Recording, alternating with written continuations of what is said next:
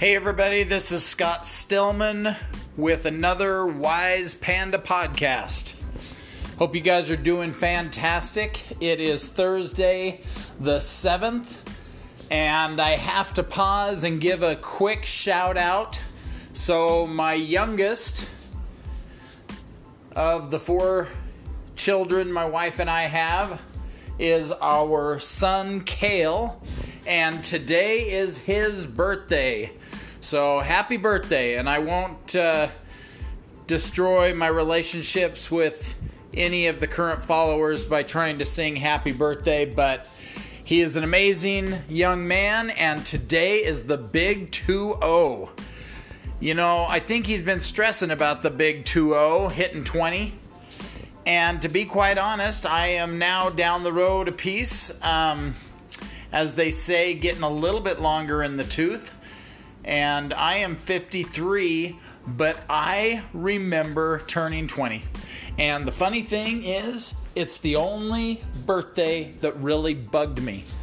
And it probably bugged me for a dumb reason, but at the time, I was living away from home, and I just thought to myself, that's it. I'm no longer a teenager. I'm going to be a T, 20, 30, 40. I'm going to be a T the rest of my life. And it bothered me.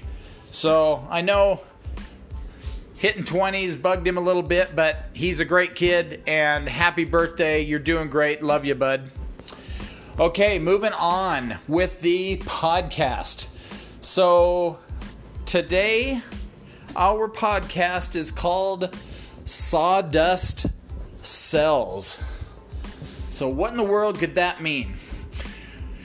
Well, when I was young, living up in northern Idaho, about 80 miles from the border of Canada, we had, and they still have, a lot of lumber mills up in that area because logging was such a huge thing. And logging's changed quite a bit over the years, but when I was young, every lumber yard you went by had this big cone shaped, call it a furnace if you will. It honestly looked like a badminton birdie that was turned upside down. Only wherever on the badminton birdie the netting is, that was kind of solid, and where the little rubber part of the badminton birdie, that was a mesh, like a screen. So if you picture a badminton birdie sitting on the ground, this big, huge thing, usually they were rusty and old, and all the sides leading up to the very little top dome were fairly solid, and the top dome was some kind of a grate or a mesh type of material, and there was usually a pipe that had a conveyor belt that ran into this, and it was a way for these lumber yards to get rid of their sawdust, among other things.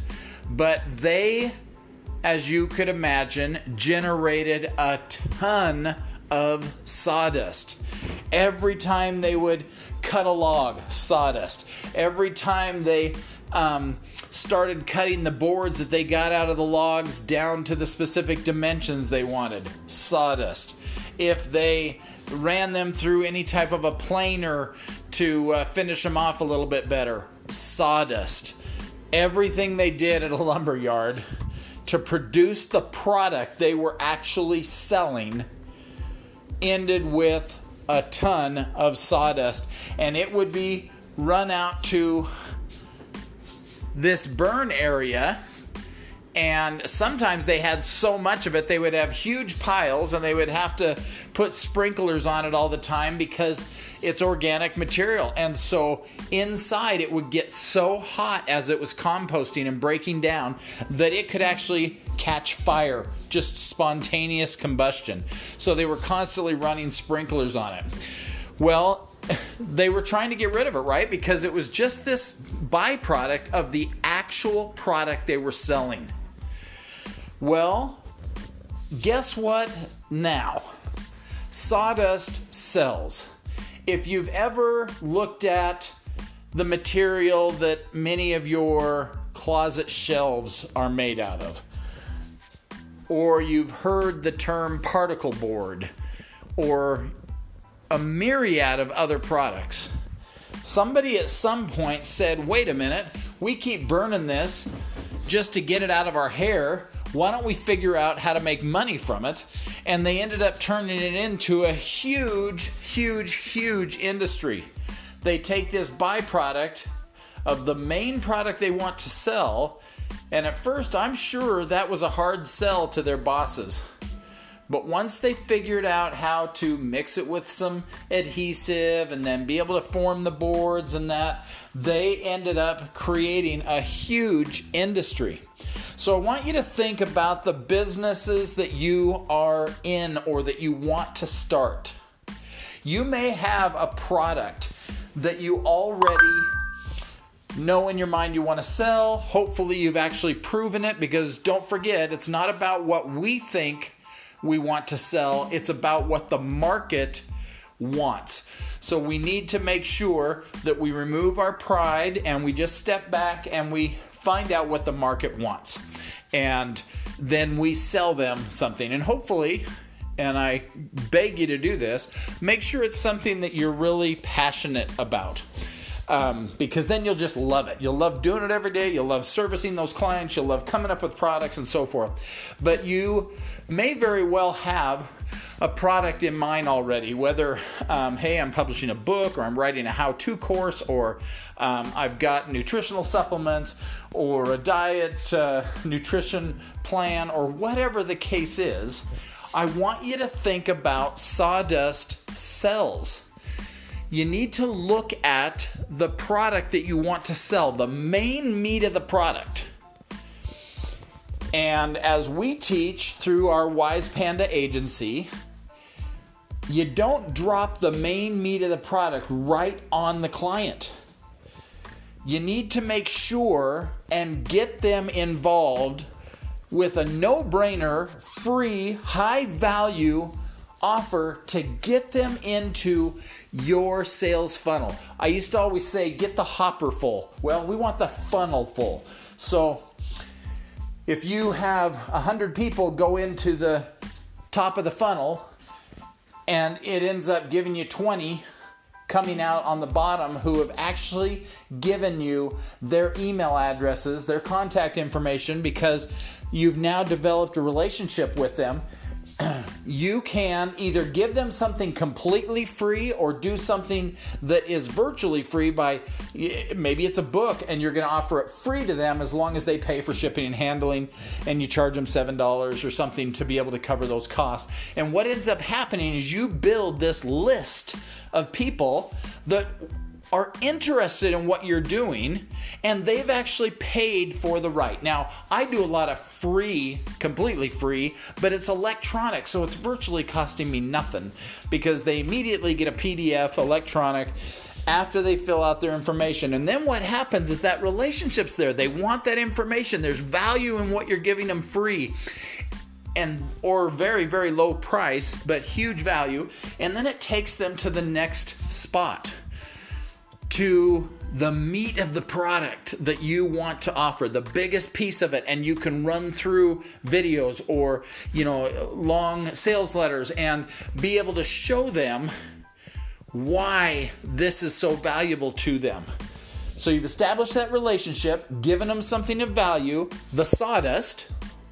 Now you've moved them into the meat of the product, the log, the boards, the things that are going to come out of it. And then for those that decide to buy that, we're going to take them on a little bit further journey and give them something that's a no-brainer, something that is such high value, but right now, because of the fact that they just bought your main course, you're going to give it to them for just a huge discount. Something that's normally $297, and you're going to sell it to them today only for $39.95 or whatever. It's just free money because you've already got this relationship moving through.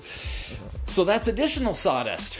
But don't forget, if you take them through the free value and move them into the meat of your funnel, and they decide not to buy it, they've still established a relationship with you, and you can follow up with, you know, something that is still huge value and drop it, you know, down, something different than what you would have bought, you know, offered them if they had bought your main product, but something still highly valuable. Maybe, hey, you know, you may still be interested in this. It's $197, but you can get it right now for $29.95. You're still trying to get a relationship with them, and even beyond that, you can follow up with some emails and other things that, you know, we show our clients exactly how to do. We help them write them. We help them set up the whole flow and help them really generate sales and use the sawdust before the big product and the sawdust after the big product to create massive value for the clients and massive income